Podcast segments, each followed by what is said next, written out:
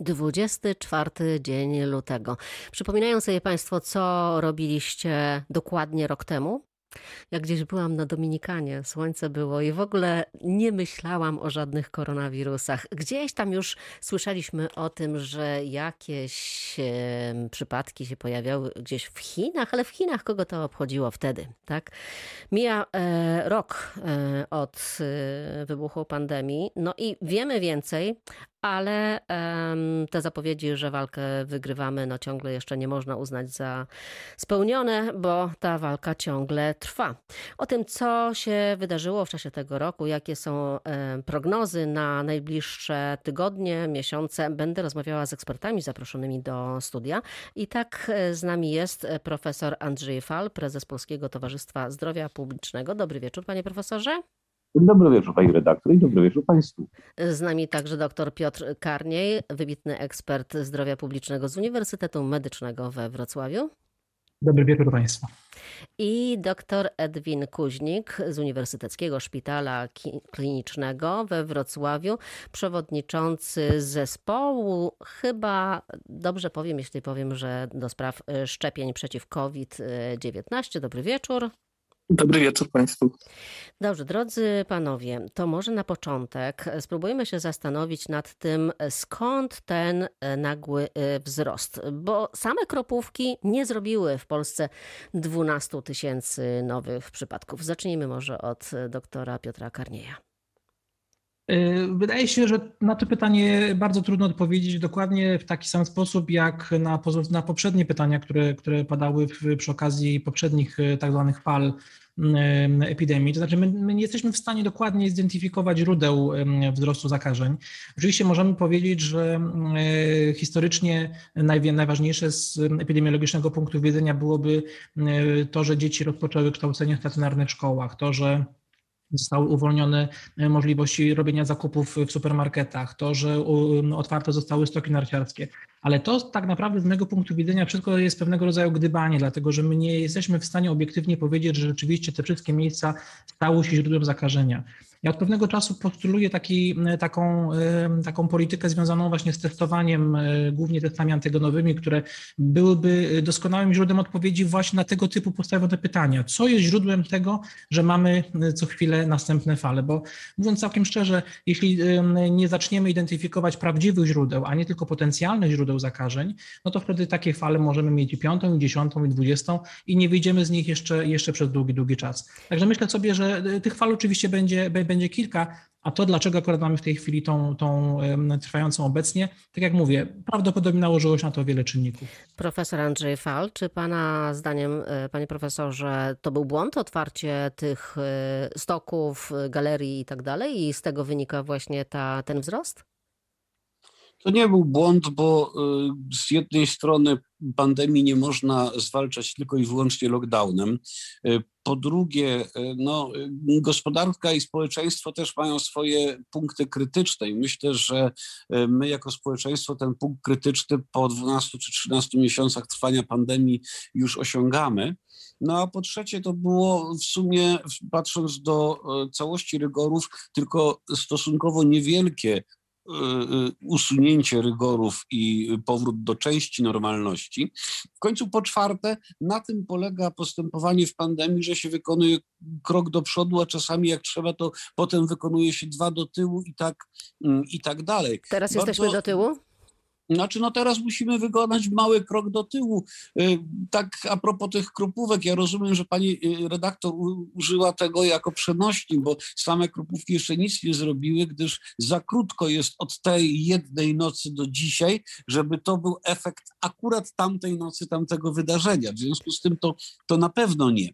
Y, Natomiast proszę zwrócić uwagę na to, że w epidemiologii, a w szczególnie, w szczególności jak mamy do czynienia już z pandemią, e, jest, e, e, znaczy nie istnieje zdarzenie Zielonej Wyspy.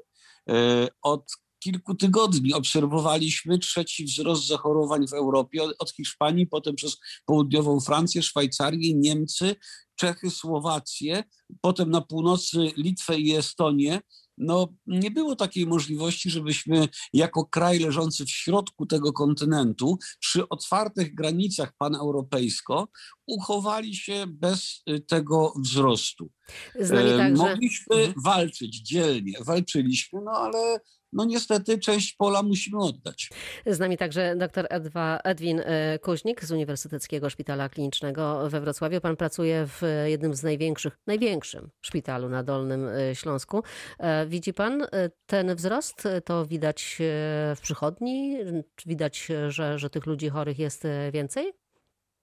Powiem tak, na- razie wydaje się być sytuacja jeszcze spokojna. Pamiętajmy też, że zawsze trochę czasu mijało od momentu tego wzrostu zakażeń do tego, kiedy my obserwowaliśmy tą krzywą drugą, jakby bo jest pierwsza to jest krzywa zachorowań, druga krzywa hospitalizacji, te dramatyczne sytuacje z jesieni, które mieliśmy, że mieliśmy Słabo pana słyszę, panie doktorze. Słabo pana słyszę. Może trochę bliżej do mikrofonu?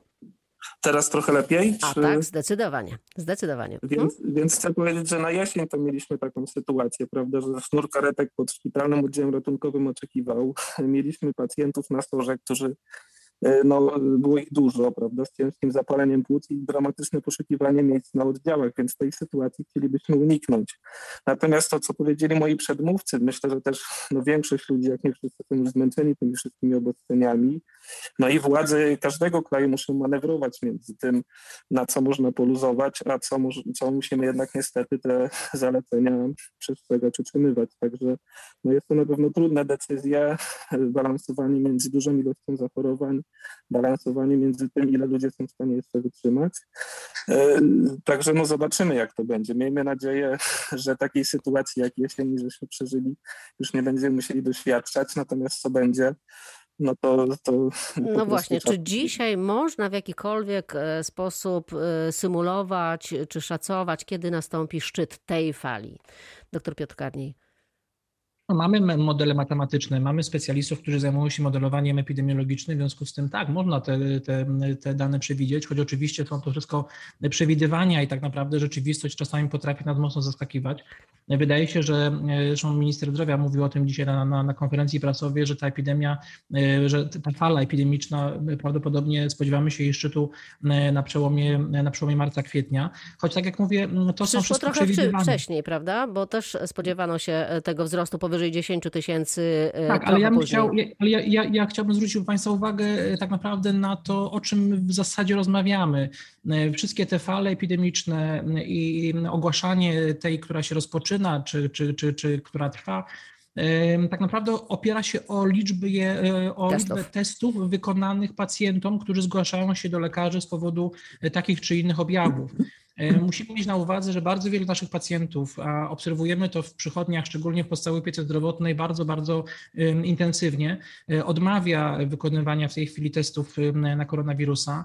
Bardzo wielu pacjentów, nawet jeśli są skierowani do takiego testowania, nie zgłasza się i te skierowania pozostają niezrealizowane. Widzimy to w systemie em, elektronicznym. Dzieje się to prawdopodobnie z tego, że pacjenci nie chcą e, narażać swoich rodzin na, na, na kwarantanny. Ci, którzy zdają sobie sprawę z tego, że rzeczywiście są chorzy, podają się samoizolacji e, i w tym momencie jakby te dane stają się e, mało wiarygodne. Więc ja uważam, że rzeczywiście... e, To no, realnie ile może być tych chorych? Bo mówiło się kiedyś o tym, że pięć razy więcej niż pokazują testy. To znowu jest przewidywanie tak naprawdę. My możemy, my możemy, my możemy spodziewać się e, dwukrotnie, trzykrotnie więcej osób e, niż te osoby, które zgłoszą się do lekarza i które zostaną poddane badaniu. Natomiast e, mówiąc całkiem szczerze, w zasadzie nie ma większego znaczenia, ile tych osób jest. Ważne jest, czy stosujemy odpowiednie reguły bezpieczeństwa, czy stosujemy odpowiednie reguły, które chronią pozostałych obywateli. No ważne też, czy są miejsca w szpitalach. E, Profesor Andrzej Fal, pan pracuje w też dużym szpitalu MSWiA w Warszawie i jak z miejscami w tej chwili? Czy w tej chwili nie ma najmniejszego problemu z miejscami? Proszę pamiętać, że praktycznie w każdym regionie zostały otwarte tak zwane szpitale tymczasowe, które U nas Mają stoi pusty. Tak. No, y, ja rozumiem, ale to właśnie pokazuje, że jest zapas czy y, nadmiar y, miejsc. Jeśli chodzi o odczucie, mm, czy my mamy powiedzmy więcej pacjentów związanych z większą zachorowalnością, to to, tak jak powiedział pan doktor Karni, nastąpi dopiero za chwilę, bo przede wszystkim będą zapełniane szpitale czy oddziały pierwszego referencyjności, czy pierwszej grupy, w tym te szpitale tymczasowe. Natomiast my jako czwartej grupy szpital dostajemy tak naprawdę przyjęcia z innych szpitali. My de facto nie przyjmujemy pacjentów z ulicy, tylko przejmujemy od innych szpitali pacjentów, którzy no, w jakiś sposób się mm, pogarszają i wymagają bardziej intensywnej opieki, bardziej intensywnego leczenia. Natomiast wracając do tego, o czym, e, o czym em, Państwo w ostatniej chwili mówicie, to znaczy o pewnej mm, mm, no, przewidywalności czy o pewnych danych, dokładnie godzinę temu mm, zakończył się taki webinar, jak komunikować dane w czasie pandemii. To było organizowane przez dwa uniwersytety brytyjskie, e, e, przez Oxford i przez ja, i e, no, to, co tam mówiliśmy, jest spójne z tym, co przed chwilą pan doktor Karniej powiedział, że e, no, nie ma komunikatów, czy to rządowych, czy to nierządowych, lepszych niż dane wejścia. Jeżeli zrobimy dzisiaj 100 tysięcy testów więcej, to jasne, że będziemy mieli ileś przypadków więcej i możemy e, celowo czy niecelowo, świadomie czy bezwiednie manipulować pewnym przekazem. Natomiast niewątpliwie rzecz, którą nie możemy manipulować, to jest liczba ciężko chorych trafiających do szpitala, to jest liczba pacjentów, którzy w przebiegu COVID wymagają respiratoroterapii czy chociażby wysokoprzepływowej y, tlenoterapii i to jest liczba zgonów z powodu COVID. To są dane y, na tyle obiektywne, że myślę, że to te dane są jakby tym driverem, tym wyznacznikiem ciężkości przebiegu epidemii, bo ilość nowych zachorowań, jakkolwiek pokazuje trend i jest bardzo ważna, jest daną w porównaniu z tamtymi trzema, powiedziałbym, miękką. To jak patrzy Pan na te dane, które, o których Pan wspomniał, to e, jak Pan to ocenia, to co się teraz dzieje? E, To, co się teraz dzieje, znowu jest efektem mm, w kontekście ciężkich przypadków i zgonów, jest efektem tego, co się działo mniej więcej 10 dni i dwa tygodnie e, temu, jeśli chodzi o nowe zachorowania, bo tyle mniej więcej trwa rozwój ciężkiej choroby, no i ewentualnie niestety zgon pacjenta średnio w e, czasie COVID-u i tego już się nauczyliśmy w ciągu e, 13 miesięcy. Czyli tak naprawdę oddźwięk tych 12 tysięcy nowych rozpoznań dzisiejszych my zobaczymy za 10 dni do powiedzmy do dwóch tygodni, czyli jeżeli mamy dzisiaj 20, e, czy nie, to, e, to powiedzmy 5 marca, 4-5 marca będziemy mieli rezultat w zgonach tego piku dzisiejszego przyjęć. Osobiście mam nadzieję, że pomimo, że do piku rzędu 10-12 tysięcy doszliśmy dużo szybciej niż przewidywały właściwie wszystkie modele mm, prognozujące, jak również i specjaliści opierający się nie na matematycznych modelach, ale no na powiedzmy obserwacjach y, kliniczno-społecznych, e, to mam nadzieję, że nie wyjdziemy dużo dalej niż te 12 czy 15 tysięcy w tej siedmiodniowej średniej, której już się przyzwyczailiśmy oceniać.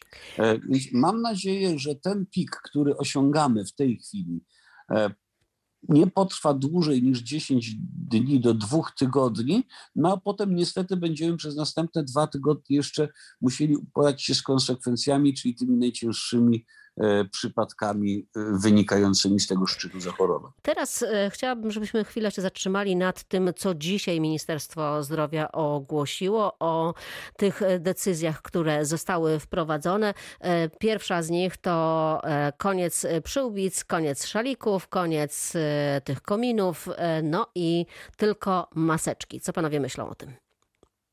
Czy moim zdaniem te przyłbice, kominy, szaliki m, to było pokłosie początku epidemii, kiedy y, no, ilość maseczek na mm, rynku była mocno ograniczona, w związku z tym y, musiały zaistnieć substytuty co do zasady, no bo po prostu maseczka była dobrem rzadkim. A do tego Potem- kosztowała 5 zł jedna, na przykład jednorazowa. No, pięć to tak już w momencie, jak zaczęły tanieć, ale generalnie potem się rozwijał cały przemysł maseczek ozdobnych, kwiatki i tak dalej i to bardzo ładnie wyglądało i wygląda. No chodzi tylko o to, żeby to były maseczki, żeby jakikolwiek e, e, sens miało ich noszenie, żeby jakiekolwiek normy spełniały, no bo w przeciwnym razie poddajemy sami siebie niewygodzie, ale nie daje to ani nam nic, ani nie daje nic e, współobywatelom. No dobrze, to skoro już wiemy, że te maseczki z materiału to nic nie dają, to czy nie za późno ta decyzja? Doktor Piotr Karniej?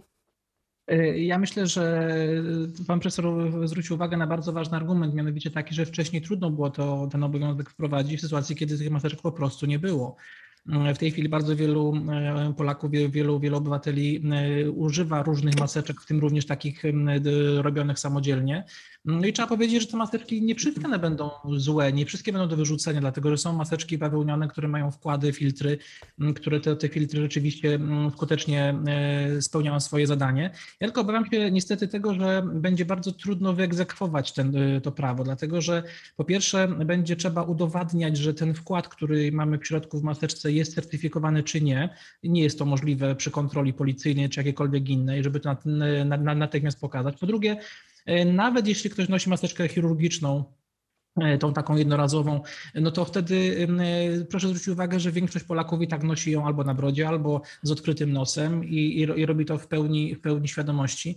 Więc tak naprawdę, oczywiście ja od początku byłem zdania, że, że, że przyłbice no nie są najlepszym rozwiązaniem, zresztą nawet CDC E, amerykańska agencja mm, do spraw kontroli chorób y, mówiła od samego początku hmm. już, że ta, y, ta przyłbica nie spełnia swojego zadania jako, jako, jako e, instrument ochrony innych osób.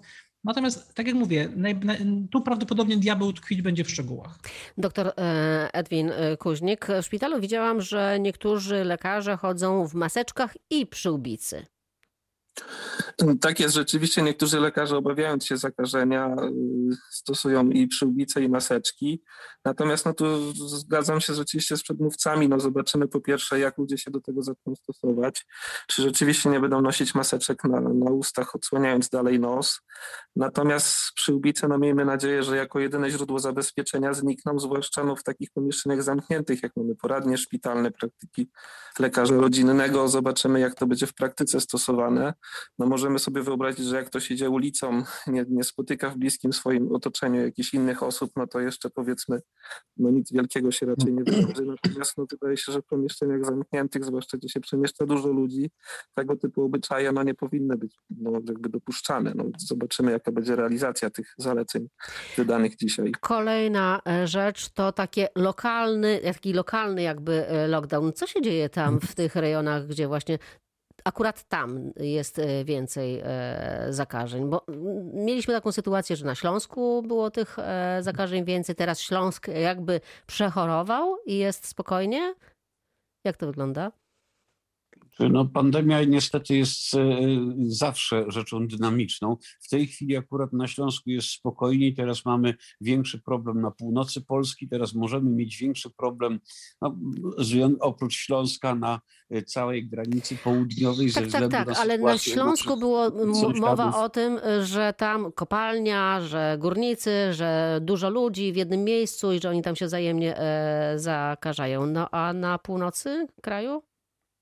Znaczy, pani, to nie, tylko kopalnie, tylko tu wystarczy, żeby powstały, powstało kilka ognisk i proszę zwrócić uwagę na bardzo niepokojącą, znaczy niepokojącą, właściwie spodziewaną daną, z którą musimy sobie poradzić, że wybrano 24 dodatnie testy do weryfikacji i udowodniono, że w 16 przypadkach z nich doszło do zakażenia wariantem brytyjskim y, koronawirusa. Wiemy o wariancie brytyjskim tyle, że ma 18 mutacji punktowych, ale przede wszystkim e, czynnościowo wiemy tyle, że jest to e, wariant o wzmożonej zakaźności, czyli łatwiej zakaża, szybciej się rozprzestrzenia. W związku z tym, jeżeli ten odsetek zakażeń związanych z wariantem brytyjskim, czy może też już z południowoafrykańskim w Polsce rośnie, tak jak rósł wyraźnie w zachodniej Europie już od kilku tygodni, no to możemy się spodziewać, że tam, gdzie ten wariant się pojawił jako pierwszy, że tak, jako pierwszy, no to tam będzie szybciej przyrastała liczba zakażeń. No taka jest niestety,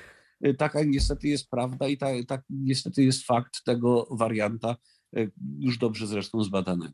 No, pojawiają się kolejne warianty, bo już teraz kalifornijski e, zdaje się e, znowu jest. O, przepraszam, że wpadnę w słowo. Powiedzenie diabeł jest tutaj o wariancie kalifornijskim, bo tak się wypowiadał jeden z profesorów z Dachola.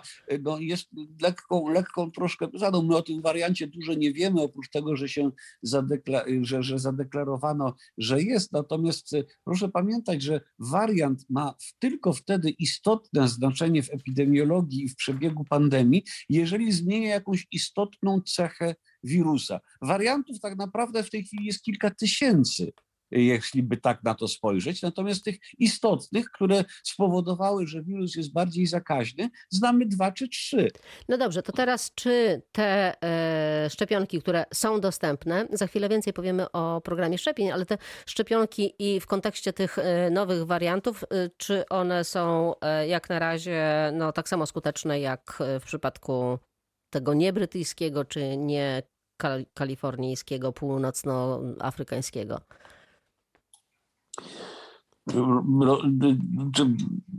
Rozumiem, że, że pytanie do mnie. Y, Pokazano i to dla obydwu szczepionek y, w technologii mRNA, czyli y, szczepionki Pfizera i Moderny, że obydwa wirusy nie, nie, nieco obniżają skuteczność, ale to znaczy, że nie znaczy, że te szczepionki są nieskuteczne. Co mam na myśli? Otóż e, w przypadku wirusa brytyjskiego czy wariantu mm, angielskiego e, stężenie przeciwciał niezbędne do jego neutralizacji jest około, potrzebne około 2 do 3 razy większe. W przypadku wariantu południowoafrykańskiego potrzeba jeszcze więcej. Ale co to znaczy? To znaczy, że musimy patrzeć na stężenie przeciwciał i ustalić granice, bo mm, wiemy, że szczepienie podwójną dawką każdej z tych szczepionek daje niezwykle nadmiarowy poziom przeciwciał. Mówimy tu o set, a w niektórych przypadku nawet o, znaczy w niektórych przypadkach pacjentów nawet o tysiącach. Rekordowy wynik, jaki znam, zresztą jednego z panów profesorów z naszej grupy, to jest 11 tysięcy. E, I teraz, jeżeli założymy, że e, poziom wystarczający to jest 100 i nawet sześciokrotnie większy musi być dla wariantu południowoafrykańskiego, no to ktoś, kto ma 800, 900, 1000, to w dalszym ciągu jest w pełni odporny na tego wirusa. A czy to jest tak, że jak ktoś przechorował już e, COVID-19, to szczepiąc się trudniej, ciężej przechodzi to szczepienie? Nie, nie ma, nie ma takich danych. Zdecydowanie w rejestrze działań niepożądanych ministerstwa ani w literaturze nie ma jednoznacznie wskazania, że osoba ozdrowieniec przechodzi, znaczy ma nie ciężej przechodzi, ma większe e, działania e, niepożądane po szczepieniu e, którąś ze szczepionek. Zacznijmy teraz od doktora Edwina Kuźnika z Uniwersyteckiego Szpitala Klinicznego we Wrocławiu, dlatego że chciałabym porozmawiać o odczynach poszczepiennych. E, Pan e, pracuje w punkcie szczepień, przewija się przez Pana ręce, no można już powiedzieć tysiące, tysiące pacjentów, którzy się zaszczepili. Idziecie na rekord w klinice przy Borowskiej. Ile to już macie zaszczepionych? Jeżeli chodzi o dzień dzisiejszy, to jest 37 tysięcy szczepionek już, które zostały podane. A jeszcze wiem, że Jeżeli moglibyście chodzi- więcej, tak? Gdybyście mieli. E, Tak, no kwestią jakby ograniczającą jest rzeczywiście liczba dostępnych szczepionek. E, W tej chwili jest też prawie 9 tysięcy seniorów zaszczepionych. E, Też zapisało się już dzisiaj, są dane z popołudnia, 7900 nauczycieli, jeżeli chodzi o też nauczycieli akademickich. Panie Natomiast doktorze, jeżeli- kwalifikacja to jest, wydaje się, taka prosta sprawa. Raptem kilka minut jest na to, przychodzi pacjent, cyk, cyk, e, jest zakwalifikowany. Ale myślę sobie, że to ogromna odpowiedzialność e, dla Was, żeby no, nie przepuścić kogoś, komu e, może stać się krzywda. Jak Wy to robicie? No, posługujemy się kwestionariuszem, który jest jakby taki sam dla całego kraju, opracowany tutaj w Ministerstwie Zdrowia przy udziale e, e, specjalistów. Sprawdza się ten kwestionariusz? Ten kwestionariusz jest jakby tutaj no dość, dość prosty, dwustronny. To jest jakby pytania o to, czy ktoś miał w ciągu ostatniego miesiąca COVID, czy miał w ciągu ostatnich dwóch tygodni objawy mogące odpowiadać COVID-owi, czy też w przeszłości chorował na jakieś e, choroby przewlekłe, czy stosuje leki osłabiające odporność, czy też jakieś inne reakcje niepożądane po lekach w przeszłości lub też po ukąszeniu owadów występowały. Oczywiście no, jest to zawsze jakaś tam y, obawa, że coś wystąpi, jakaś niepożądana reakcja. po To na te po szczepieniu. 37 tysięcy, co tam się wydarzyło? Niech Pan tej, powie, Panie tej doktorze. mamy, mamy, mamy zaraportowanych tak naprawdę, jeżeli chodzi o nasz szpital, to co my raportowaliśmy, to jest 11 odczynów poszczepiennych.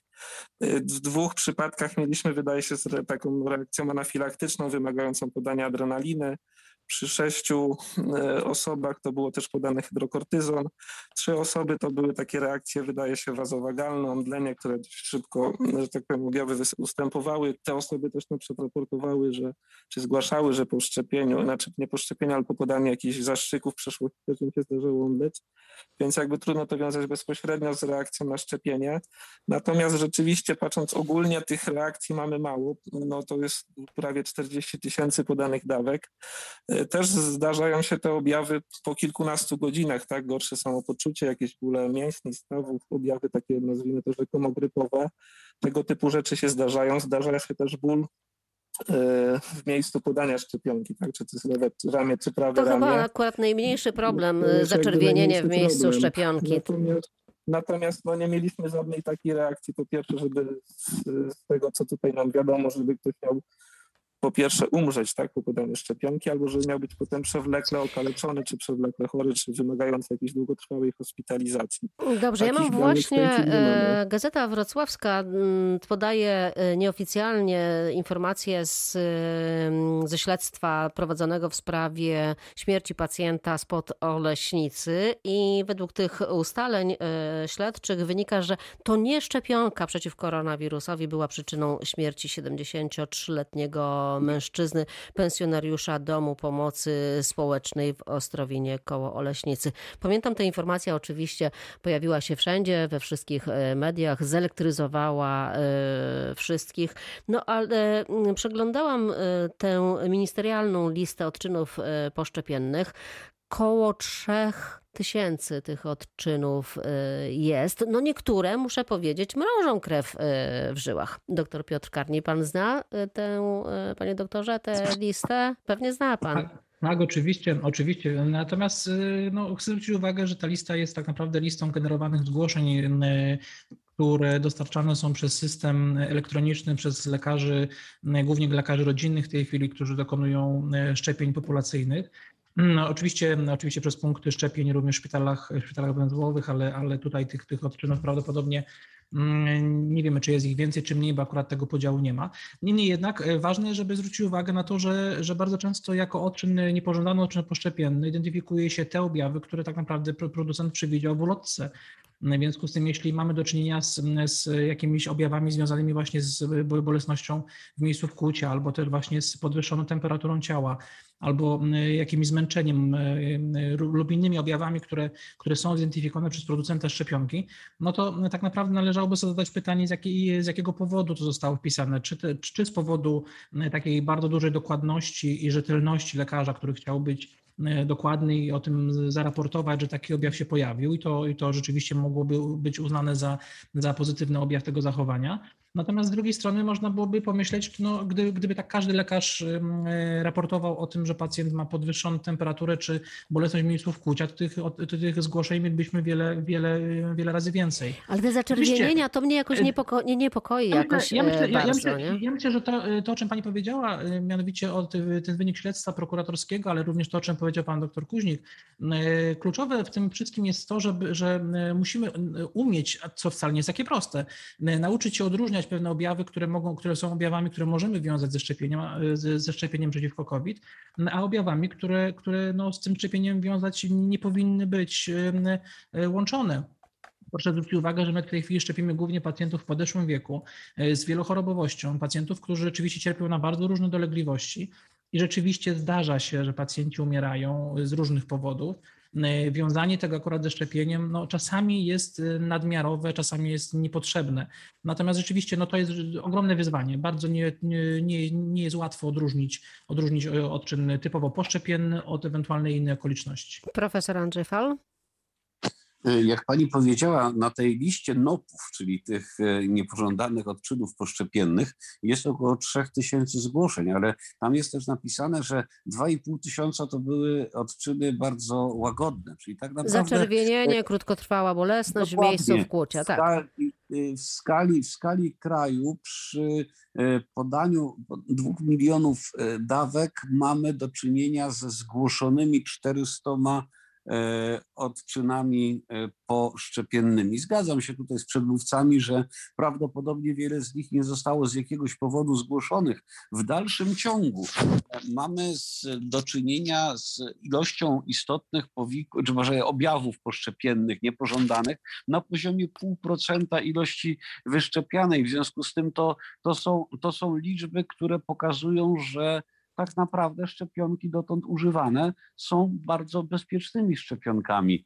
Mm, rzeczywiście podejrzenie jest w sumie na świecie trzech zgonów. Trwają e, wyjaśnienia ze względu na niepokojącą bliskość czasową zgonu i podania szczepionki, ale jeden z nich już nowojorski został rozstrzygnięty, tak jak pan doktor Karniej mówił, to dotyczyło mm, bardzo starszej osoby z wielochorobowością. Po prostu doszło do zatrzymania krążenia w przebiegu zawału serca. Natomiast no, czy ta szczepionka mogła spowodować zawał serca? No co do zasady raczej nie. Natomiast przypadkowa zbieżność czasowa rzeczywiście musi być zbadana, musi być wyjaśniona i ja tutaj chciałbym się odwołać raz jeszcze do moim zdaniem świetnej inicjatywy, jaką jest y, nauka przeciw pandemii. To jest inicjatywa, która miała na celu i ma dalej na celu przekonywać nas wszystkich o sensowności, tłumaczyć, jaki jest cel szczepionek, e, co one zrobią dobrego i pokazywać, że są one bezpieczne. I ja myślę, że interpretacja tej listy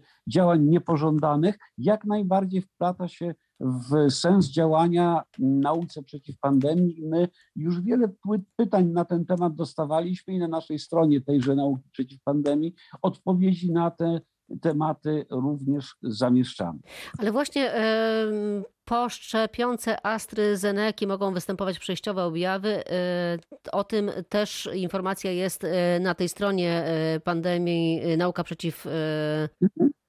I, i, I tutaj pojawiło się też sporo informacji o tym, że ta szczepionka właśnie daje więcej objawów niepożądanych, w związku z tym nauczyciele głównie są nią szczepieni. Oni na przykład rezygnują z drugiej dawki.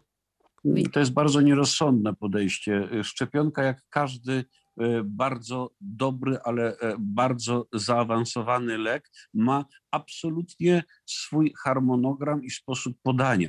To jest określone w HPL-u, czyli w charakterystyce produktu leczniczego. I każda z tych szczepionek ma określoną ilość dawek i od, określony odstęp czasowy między pierwszą dawką, drugą i ewentualnie, jeśli są to następnymi. Jeżeli tego nie będziemy przestrzegać, to te szczepionki po prostu u nas nie zadziałają. To jest tak jak z antybiotykiem, który mamy brać dwa razy dziennie, czy trzy razy dziennie, czy niektóre nawet cztery razy dziennie. I jeśli tego nie będziemy robić, to antybiotyk nam nie zadziała. To samo dotyczy szczepionek. W związku z tym e, to nie jest moje wyobrażenie, a właściwie to ja sobie postanowię, że ja tej drugiej dawki nie wezmę. Albo nie wezmę jej za dwa tygodnie czy za miesiąc.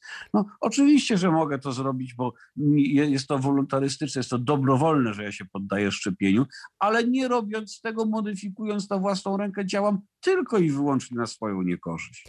Zapytałabym może tak, czy panowie, profesorowie, doktorzy polecieliby gdzieś na jakieś e, ciepłe e, wakacje? Teraz jeszcze, no co prawda ciepło się robi już e, w Polsce, ale na przykład, no nie będę wskazywać kierunku, ale w ciepłe miejsce jakieś tam, mimo pandemii. Doktor Piotr Karni.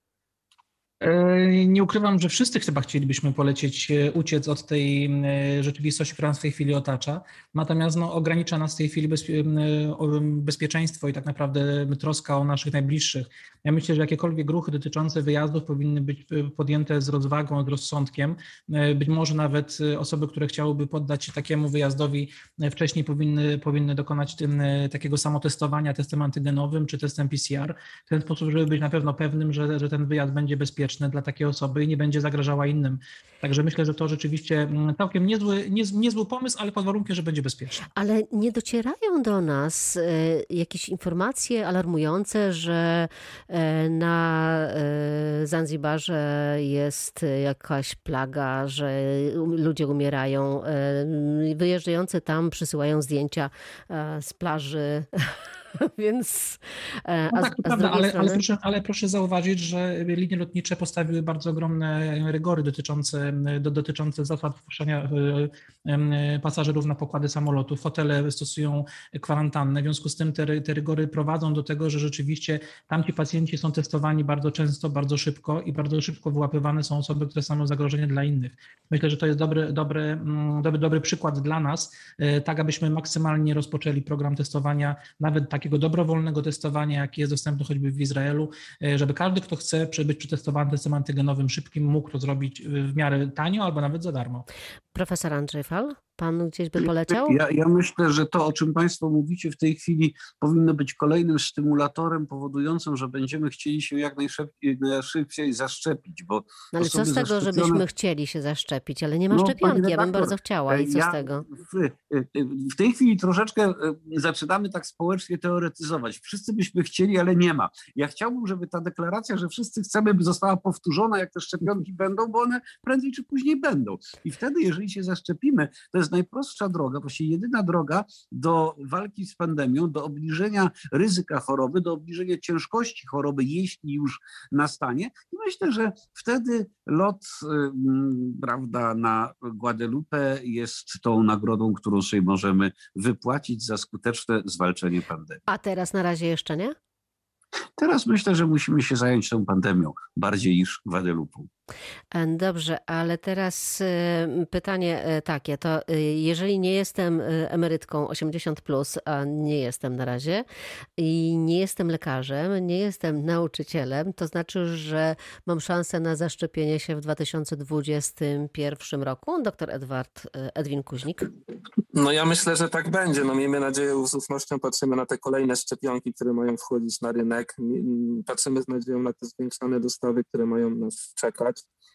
No i miejmy nadzieję, tak jak powiedzieli moi przedmówcy, że jednak te loty zagraniczne na wakacje się odbędą, czy gdzie tam kto chce, więc no, patrzmy z ufnością, że jednak ten nasz los nie będzie taki zły i że być może w 2021 wszystkie osoby w Polsce, które będą chciały się zaszczepić, zostaną zaszczepione. No i miej- miejmy ufność, że tak się stanie.